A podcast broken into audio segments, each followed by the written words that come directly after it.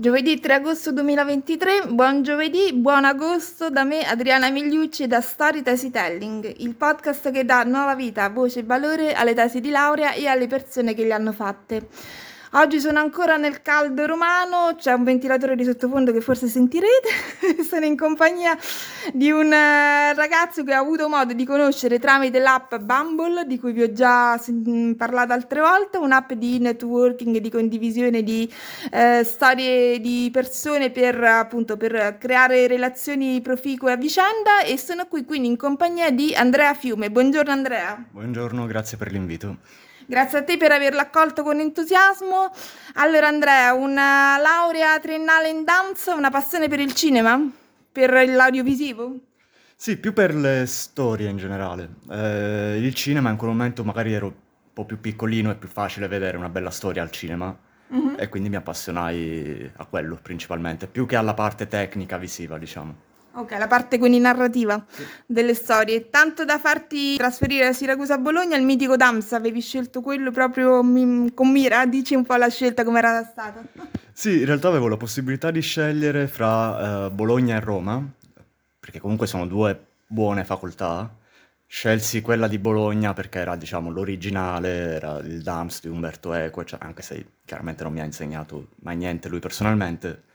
E in più devo ammettere anche che venendo da Siracusa, non essendo mai veramente uscito alla mia città, Roma era un pochettino grande, cioè avevo, avevo un po' di paura a diciotto anni ad andare da solo a Roma. Invece Bologna mi ha accolto molto molto bene. Ti ha risposto alle tue aspettative il D A M S? Sì, eh, cioè sì e no, il D A M S ha un po' di problemi a um, promuoversi, ehm, e è una di quelle facoltà dove la maggior parte degli studenti del primo anno abbandona, ah. perché non si aspettano quello che è veramente. Il D A M S alla fine è come se fosse una facoltà di let- cioè è una facoltà di lettere che si concentra più che sul libro, sul saggio, più sull'arte multimediale. Eh, molti ragazzi invece pensavo fo- pensavano fosse più una scuola di cinema vera e propria. Più tecnica? Sì, più tecnica. Noi non abbiamo mai accesso a una telecamera perché non ci serve al D A M S accendere le telecamere, però molti non lo sapevano. Addirittura D A M S vuol dire disciplina delle arti, delle musiche e dello spettacolo. Per molti ragazzi di diciotto anni che si erano appena iscritti, il nome del D A M S era danza, arte, musica e spettacolo, pensando fosse veramente proprio un laboratorio. Ah, okay. Io per fortuna... Non, non avevo quelle aspettative, mi è andata bene. Molti dicono che è inutile fare il D A M S perché magari vogliono fare in realtà i registi o qualcosa del genere, e io non sono d'accordo, cioè nel senso, anche senza voler fare il critico cinematografico, avere la conoscenza della storia, del media, eccetera eccetera, qualsiasi sia la professione che poi si voglia fare più avanti, è importantissimo, quindi viva il D A M S. Non sei tra i delusi, quindi. No, no. Hai stretto anche belle amicizie, immagino che comunque sia un bel fermento giovanile, no? Assolutamente, poi appunto Bologna, ragazzi neanche ventenni, io in quel periodo là, eh, a parte studiare, cominciai a fare radio, scrivere su riviste, lavorare con vari ragazzi, la musica...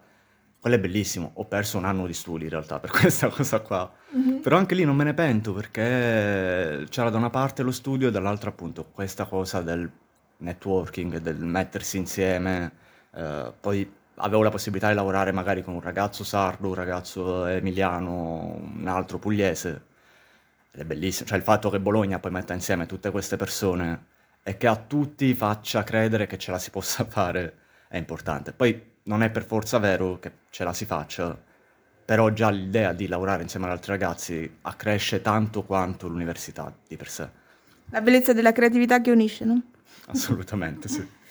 Quanti esami erano? Più o meno te lo ricordi? Quanti anni? Comunque tre, ovviamente. Sì, tre anni. Okay. Adesso non mi ricordo, direi okay. Una trentina di esami probabilmente. C'è stato qualche esame, che, qualche corso che ti aveva particolarmente interessato? O qualcuno particolarmente tosto? Oh, particolarmente tosto ricordo una uh, storia del teatro, anche se devo dire che lì era il mio interesse, che era un po' minore, per cui diventava tosto. Mm-hmm. Però uno interessante, sempre un esame del primo anno in realtà, c'era uh, storia della radio e della televisione, e il fatto che esista un corso su, su questa cosa qua dove ci fecero studiare, tra le altre cose, anche delle serie tv che io vedevo da ragazzo, sì, nel co- nel, nell'esame mi fecero delle domande riguardo uh, serie tipo Buffy, che effettivamente aveva un senso perché è stata una delle prime ad avere una trama anche orizzontale, eccetera, però io non riuscivo a credere che all'università stavo studiando quello ah, certo. che vedevo in televisione fino a pochi anni prima. Mm-hmm. Poi man mano sei arrivato alla tesi con un argomento molto interessante, il titolo è Film di propaganda in tempo di pace, nazisti e comunisti nel cinema americano. L'hai scelto tu l'argomento? Sì, sì, sì, ho avuto la fortuna di poterlo scegliere io. Eh, mi piaceva particolarmente perché poi in quel periodo soprattutto mi stavo interessando un po' di più anche proprio dalla storia dell'Europa, del mondo. E quando scoprì, appunto, eh, torniamo sulla questione appunto della narrazione più ancora che, della, che del lato tecnico del cinema, mi resi conto che effettivamente io, per esempio, per i nazisti non avevo, non avevo, non avevo tanta paura, diciamo, dei nazisti quando li vedevo nei, nel film, però avevo studiato quello che, che, che, che era stato il nazismo e mi chiedevo per quale motivo ci fosse questa differenza, mm. esatto, fra, fra la realtà e come venissero rappresentati. Mi sono fatto un paio di domande, mi sono reso conto che quella era una maniera che avevano gli americani, perché poi bisogna anche fare un attimo il passaggio mentale. Tutti sappiamo che la maggior parte dei film, delle serie che consumiamo sono americane, però tante volte neanche ci pensiamo. Noi ci stiamo facendo educare da un modello culturale che è americano e che, per carità, io non ho niente contro, però è, è un dato di fatto. Uno dei tanti. Esatto.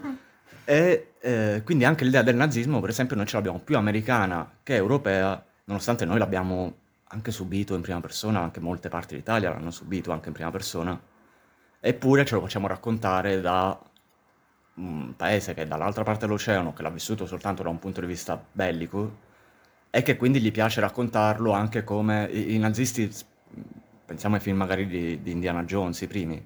I nazisti non fanno paura, fanno quasi ridere, perché sappiamo a posteriori che li abbiamo battuti e quindi non, non c'è niente da, da far paura.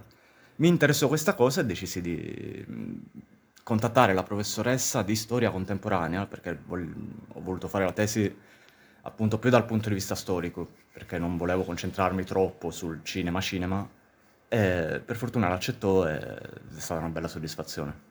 Quindi come l'avevi strutturato? Proprio ti ricordi un po' i capitoli, come erano strutturati? Sì, sì, partiva... Perché parliamo del duemilasedici? Parliamo del duemilasedici, sì. Ehm, partiva prima con una parte appunto storica di uh, come andava la guerra, quali erano le maniere di fare propaganda durante la guerra. Ehm, molti avranno visto, probabilmente, perché circolava una, uno spezzone di un cartone animato di Paperino, che mm. ehm, era un film... un film, un cartone americano di propaganda antinazista, e c'era Paperino rappresentato come un nazista ehm, che doveva sottostare a tutte le regole del, del nazismo. C'è pa- svastica, insomma, c'è, è strano vedere Paperino in quella maniera là. Mm-mm-mm. Però, eh, quindi nella prima parte della tesi, insomma, si parlava dei film di propaganda in tempo di guerra. Uh, analizzando sia quelli americani che quelli tedeschi. Mi pare di aver effettivamente parlato poco di quelli uh, russi, quindi comunisti. Dopodiché uh, si passa al punto in cui, uh, che è il cuore della tesi, in cui si diceva adesso gli americani hanno, rimanendo sempre sul nazismo, il comunismo poi è un'altra cosa, gli americani hanno vinto uh, quella guerra, non hanno più quel nemico lì. Nel frattempo, proprio negli anni subito dopo la guerra, non c'era ancora la guerra fredda, nel senso come la conosciamo, per cui gli americani dovettero eh, cercare un altro tipo di nemico. Quello era il periodo in cui uscivano, per esempio, i film noir, dove gli americani si rendevano conto di avere un nemico in casa, di avere che anche problemi psicologici, eccetera, sono importanti. Poi, alla guerra fredda, hanno trovato nei comunisti un nuovo tipo di nemico da rappresentare cinematograficamente, e viceversa anche, e, e quindi analizzavo come anche in tempo di pace la costruzione di un nemico facile per non dover... perché poi costruire un cattivo in narrazione è anche difficile, per cui o ci si mette parecchio tempo, parecchio sforzo per scrivere un buon cattivo, o se ne prende uno che è un cliché che tutti conoscono, e il nazista e il comunista sono molto facili, anche perché soprattutto magari del comunismo se ne parlava tantissimo in quel periodo, e lo spettatore non aveva bisogno di sapere, ma neanche cos'era il comunismo in realtà, perché mi sembra di capire che molti americani non lo sapevano neanche cosa fosse il socialismo, eccetera, eccetera. Mm-hmm. Su alcune cose sarebbero anche magari stati d'accordo, e però certo. non si, non si poteva, perché c'era proprio la... era un blocco, appunto. I film sono diventati uno strumento di acculturazione, diciamo, senza passare però per i libri di storia, per tantissime persone. Esattamente, e appunto di propaganda, perché poi ancora in quel periodo molti film americani magari venivano um, esportati anche in Unione Sovietica. Gli americani avevano già i, i primi film in Technicolor, eccetera. Ci, ci ricordiamo tutti la classica, appunto anche noi italiani siamo stati influenzati da la classica casa americana, col frigo immenso, eccetera, eccetera. E se noi nel dopoguerra eravamo così così, figuriamoci appunto in Unione Sovietica. Quindi gli, gli americani mostravano questo, questa bellezza del, del vivere americano e cercavano di vincere così una specie di guerra culturale. Mentre, creando sogni. Creando sogni, esatto. Mentre il cinema eh, dell'Unione Sovietica, che appunto non sono in questo momento un esperto, potrei mm-hmm. dire delle cavolate, però non credo, era più concentrato appunto sul... creare un paese da zero, perché l'Unione Sovietica era nata da poco e c'era bisogno di dare quell'idea nazionale, eccetera, eccetera, e si concentravano meno sul, sulla propaganda anti-americana, che pure c'era, chiaramente. Uh-huh. Quanti film hai dovuto vedere? Ti sei visto per fare questa tesi? E quali ci consigli in particolare? Quali sono alcuni titoli che ti vengono in mente? Beh, ne, ne ho dovuti vedere parecchi, sono stato fortunato che molti di questi film appunto erano pensati per il grande pubblico, non erano film d'autore, quindi non erano particolarmente pesanti. Un film che consiglio, perché è strano che io lo, lo, l'abbia dovuto vedere e che lo stia consigliando, è Il Re Leone. Il, oh. um, c'è, c'è la scena famosa che, che, che traumatizza tanti bambini, fra cui me, dove c'è uh, Scar, lo zio cattivo di Simba, che canta questa canzone alle iene uh, su questo sfondo verde, eccetera, eccetera. Quelli là... Te, Quella scena lì è stata richiamata anche appunto dai disegnatori Disney, eccetera. Richiamavano molti film di propaganda nazista.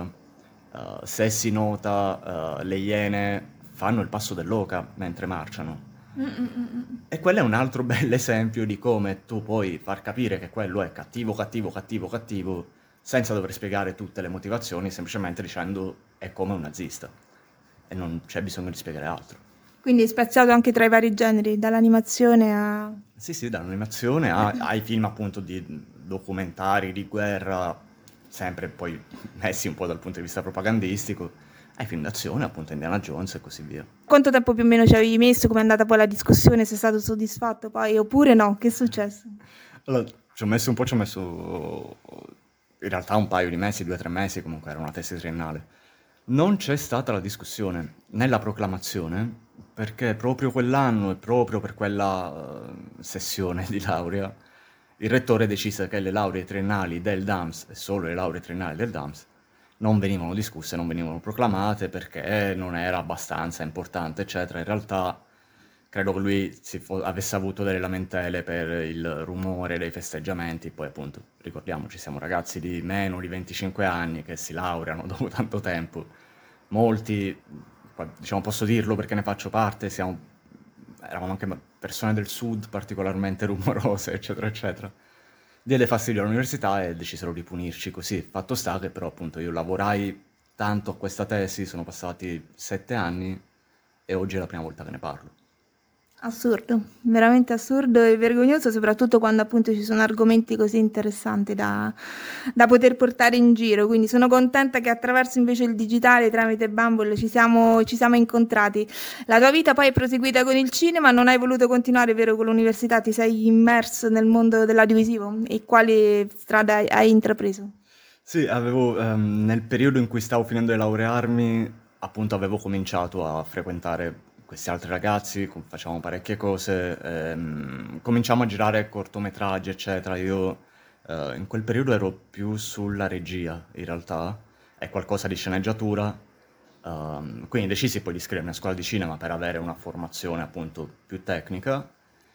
Andò abbastanza bene e cominciai sempre a, a Bologna. Sempre a Bologna e cominciai a lavorare come montatore. E Consigli- poi... La puoi consigliare questa scuola per chi è in ascolto? Assolutamente, è la Rosencrantz e Gildestern di oh. Bologna, è una scuola privata, uh, i professori sono meravigliosi, è molto difficile, cioè è molto difficile nel senso che durava, eh, non so se è cambiato qualcosa adesso, però credo di no, durava tredici mesi, dodici ore al giorno. Bella intensiva. Sì, è un po' come fare il militare. Però d'altra parte ci si connette tanto con le altre persone che stanno lì, appunto i professori sono veramente brave persone, e se, se, se la si vive bene... Eh, io appunto in questo momento magari non sto facendo neanche quello che ho imparato in quella scuola, ma mi ha formato tanto, appunto, sia come persona ma anche come professionista, po- potrei farlo, cioè la consiglio a tutti. Ora, a proposito di narrazione, ti occupi di montaggio, che è un linguaggio narrativo fondamentale, là quando costruisci veramente la storia, no? Sì, assolutamente. Poi dipende... Ehm, ho lavorato molto come montatore anche in ambito magari di documentario, che è ancora più interessante rispetto a... o almeno è più interessante dal punto di vista mio professionale, perché si segue meno una sceneggiatura specifica, eccetera, si va a vedere qual è il materiale, si seleziona. E anche lì è vero che non, non esistono documentari ehm, equidistanti da tutto, diciamo. C'è sempre la narrazione di, di qualcosa, e l'ho potuto vedere bene, appunto, magari nelle, senza fare niente di, di illegale o sbagliato o cattivo. Mm-hmm. Però è chiaro che magari se si deve montare un'intervista di un'ora e mezza e servono soltanto quindici minuti, ci sono delle scelte da fare, ci sono alcune cose da dover tenere fuori, e magari si tengono fuori le cose che non si vogliono tanto veicolare. E questo è interessante, perché lo fa tanto e molto il regista, ovviamente, però è vero che il montatore, soprattutto in documentario, ha un ruolo molto molto importante. Poi anche sul, sulla narrativa, appunto, nel cinema eh, dare ritmo lo fa il montaggio, per cui eh, è come raccontare una barzelletta, se la si racconta con il ritmo sbagliato non funziona. È anche il film più bello del mondo, se lo si monta con ritmo sbagliato non funziona, punto. È un lavoro affascinantissimo, ho avuto la possibilità di assistere per diversi documentari in fase di montaggio, appunto il montatore o montatrice è veramente la genesi, veramente di, di una storia, la genesi e la produzione veramente di una storia, di come puoi veramente, di come capisci veramente che quel materiale, quella pellicola, quel materiale comunque filmico può diventare veramente una, è una scrittura nella scrittura il montaggio. Sì, assolutamente, poi tanti documentari, magari quelli un po' più a budget ridotto, eccetera, o di eh, principianti, insomma ci sono molti documentari che non sono stati effettivamente scritti prima, e quindi non è soltanto una riscrittura della scrittura del documentario, ma proprio una prima stesura. C'è stato qualcuno che ha fatto molte riprese generiche di un qualcosa, e a quel punto il montatore diventa effettivamente un autore non dichiarato, perché ci sono le, le etichette, diciamo. Però sì, quello è stato, è stato molto bello. Gli dà il senso. Sì, anche perché, per esempio, c'era da dire, io il montatore non dico che non volessi farlo, però era un po' una seconda scelta, mi sarebbe piaciuto fare lo sceneggiatore, ma entrare ne, in quel giro è veramente complicato. Quando ho scoperto quant- quanto è il potere del montatore nella narrazione, mi ci sono buttato molto più volentieri. Perché poi è anche molto interessante il fatto di non doversi sostituire al regista, cioè ehm, bisogna stare nel proprio, farlo diciamo in silenzio e farlo bene, ed è una bella soddisfazione quando poi funziona. Quindi ora stai collaborando con delle case di produzione, sei freelance, sei alla ricerca, raccontaci un po', promuoviti. Eh, in questo momento sono un po' fermo, e anche estate d'altra parte. Ok. Uh, sono arrivato a Roma da un paio d'anni ed entrare... Eh, perché sei venuto a Roma? È proprio per quello, perché in realtà a Bologna mi è capitato di lavorare a uno dei film migliori che è uscito da Bologna negli ultimi anni, da un pun- dal punto di vista del montaggio, non come primo montatore. Però mi sono reso conto che quel film bellissimo, eh, quella, quella di... L'agnello di eh, Mario Piredda, un film un po' sfortunato perché è uscito al cinema due giorni prima del lockdown, ah. del primo lockdown, e quindi è andato abbastanza male da quel punto di vista lì, ma il film è molto bello, uno dei film più belli usciti da Bologna, parla di, della storia di una ragazza e suo padre, eh, lui ha una leucemia e lei deve gestire questa situazione. E film... chi è il regista? Eh, Mario Piredda, era una prima, un'opera prima, eh, lui mi pare avesse vinto forse un David per il miglior corto l'anno prima, potrei dire sempre una cavolata. Comunque ad ogni modo finisco di lavorare a questo film, è uno dei più belli di Bologna, mi rendo conto che il film più bello di Bologna è un film medio, medio alto, romano, e quindi dico, è arrivato il momento di fare un po' un salto. Poi appunto, senza i contatti diventa un pochettino complicato, quindi in questo momento mi arrabatto un pochettino, riesco, sto lavorando un po' saltuariamente, cercherò di, di cominciare a lavorare in maniera un po' più fissa, spero di conoscere le persone giuste, insomma. Quindi il desiderio è proprio quello di lavorare in ambito cinematografico, più televisivo, più web? Quello dipende anche, nel senso che poi uno lavora dove lo chiamano, eh, per fortuna ho la formazione giusta. Quello che mi interessa a me è appunto la narrazione. Io in questo momento in cui non sto lavorando per nessuno, quindi magari faccio qualcosa piccola da freelance, per esempio in questo momento mi sono dato molto al mio hobby, che è la musica, eh, suono da parecchio tempo, perché mi sono reso conto che raccontare una storia in musica si può fare in meno persone rispetto che fare un film, per dire. Uh-huh. E quindi in questo momento le storie che voglio raccontare le posso raccontare completamente da solo, suonando, cantando, eh, producendomi da solo. E si potrebbe anche... Sei un cantatore anche? Sì, cantatore, sì, nel senso stretto della parola, sì, ca- canto e sono autore. Però sì, a me piace semplicemente raccontare storie, con qualsiasi mezzo, se c'è la possibilità di farlo con l'audiovisivo lo faccio con l'audiovisivo, se c'è la possibilità di farlo con la musica lo faccio con la musica, per fare uscire delle canzoni... Sui social c'è bisogno di girare dei video per quelle canzoni. E se da una parte è una cosa stancante, cioè bisogna dedicarci, eccetera, anche quella è una bella maniera per raccontare storia. Io ho dovuto scoprire TikTok. Mi rendo conto che quello è un altro tipo di narrazione ancora. Devono essere video molto veloci, molto... Um, anche quasi amatoriali. Questa è una cosa che mi ha stupito mm-hmm. tanto. Eh, scusami la digressione. No, no, interessante. Però io con hobby... Um, Fui, fui uno dei, dei primi a utilizzare tantissimo YouTube, era già il duemilacinque duemilasette, e ricordo quel periodo in cui YouTube era pieno di video di ragazzi che facevano il video dentro la cameretta, anzi era poi famoso per quello. Adesso è più difficile trovare video del genere su YouTube, chi lavora su YouTube ha magari un suo studio, un suo set, ha, si, si è sì. professionalizzato. La questione della cameretta è passata effettivamente a TikTok.